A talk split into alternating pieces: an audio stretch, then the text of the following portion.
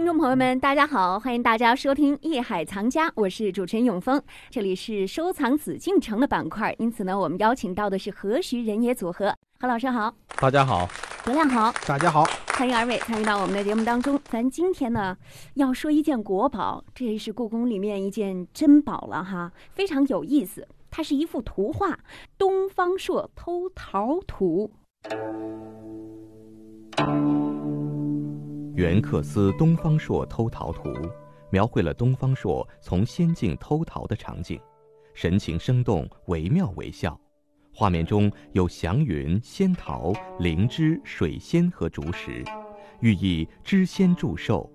画面前乾隆御览之宝、三希堂经见玺等印。此图采用中国独有的缂丝工艺，自宋元来，缂丝一直为皇家御用针织技法。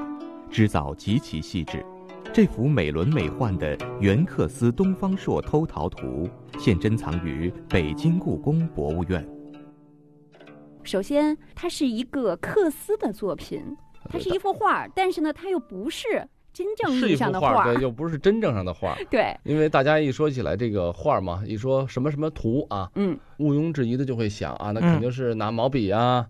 对吧？拿这个水彩啊，或者拿什么这各种颜料啊等等画的一幅作品，纸本的或者卷本的。卷本对、这个呢，跟卷还真有点关系。为什么？它是一种丝织嘛，卷也是丝织品，但实际上啊，它的这个艺术成就呢，科学一点，就是这幅画面来讲，也是一个不错的画面。东方朔偷陶图嘛，大家一听起来啊，就首先它有一个很强的动感，它偷桃啊，对吧？衣纹呀、神态呀，包括它上面画了一些很吉祥的灵芝啊、桃啊、如意啊、长寿啊等等这方面的寓意啊。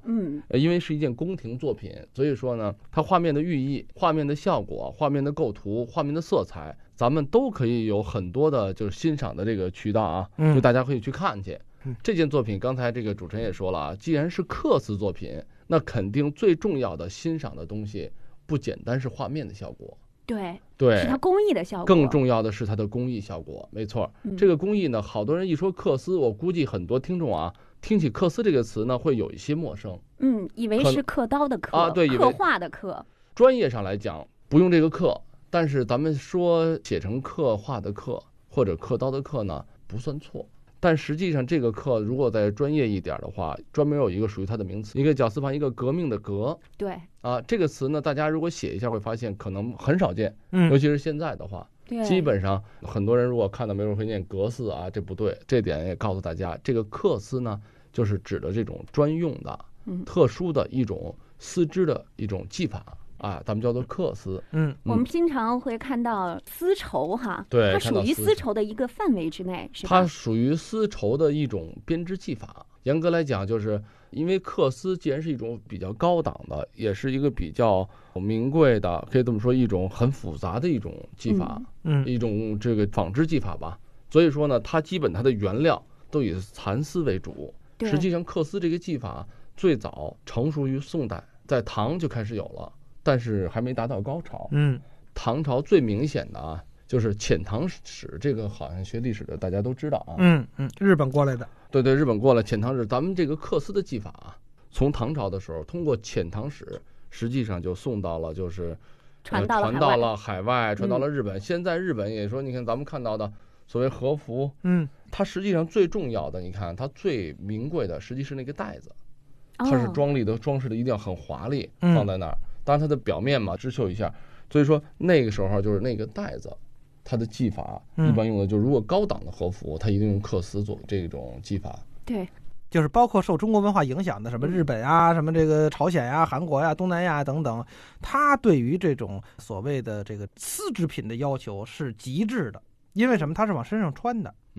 不像现在，我买一个什么什么的西服，十几万一身西服，那料子跟一般的衣裳没区别啊，只不过因为它做的可能比别的好一点啊，等等。主要现在区别的就是，做工其实没有区别，材料没有区别，但区别的是什么？是价格。就那牌子往上缝的那个牌子不一样啊，那标不一样。人家背后的文化底蕴。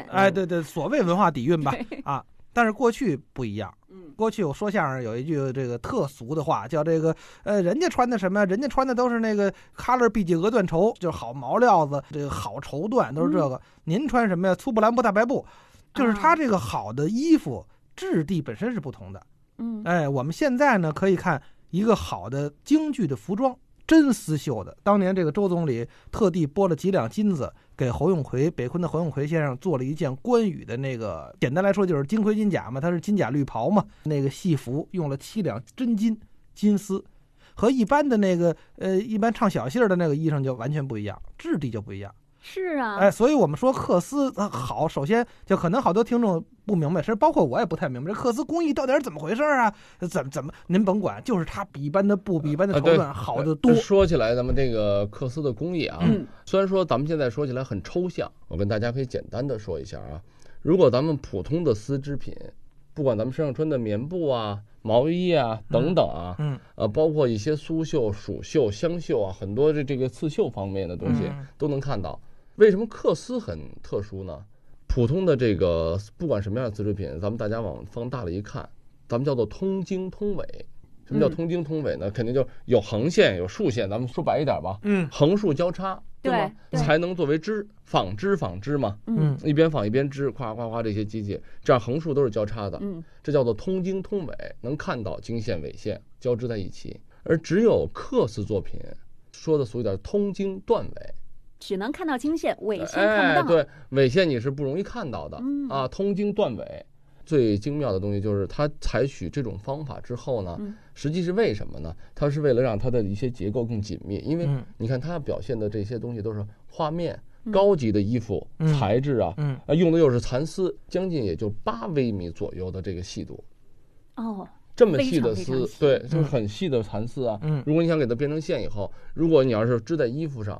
如果是通经通纬的话，必然它是会有一些交接的东西，但是通经断纬的话，那是不是结合的感觉更会紧密啊？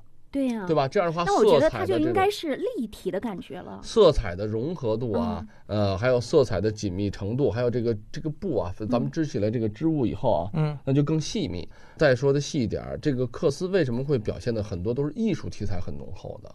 就是宫廷上啊，还有高档的，咱们现在说高档的服装，以前呢就是什么只有皇家呀、贵族啊，才用得起这样的水平的这种材质的衣服啊，对吧？原因是什么？你看咱们现在今天讲的这个东西，东方是有脱逃，它本身一件艺术作品，并不是一件穿的衣服，对，它是一个挂的摆件，像画一样，而且它又超越了什么？超越了普通的技法。你说你画一张画。可能这样水平的画家，在宫廷里面有100位宫廷画家，都画得非常好。哎，但是把一幅画作品我放在缂丝作品上，变成了一个纺织品的欣赏的话，那可能这个画面跟这个织者啊、纺织这个作者的结合中，产生了这一幅新的一个艺术品。当时这个画面怎么产生呢？它有一个缂丝机得放在那儿，它在织的时候，它是要把画稿原样放在底下的。它放在底下以后呢，它经过通经断纬，它是要把它编好以后啊，有些颜色它是直接要拿水彩在这个纺织品上画的，而不仅仅是彩丝。您正在收听的是《艺海藏家》。究竟缂丝工艺是如何体现出画作的神韵呢？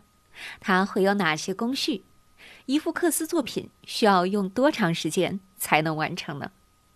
我们所知道的《红楼梦》当中，晴雯病榻上织补的雀金球和缂丝又会有什么样的关联呢？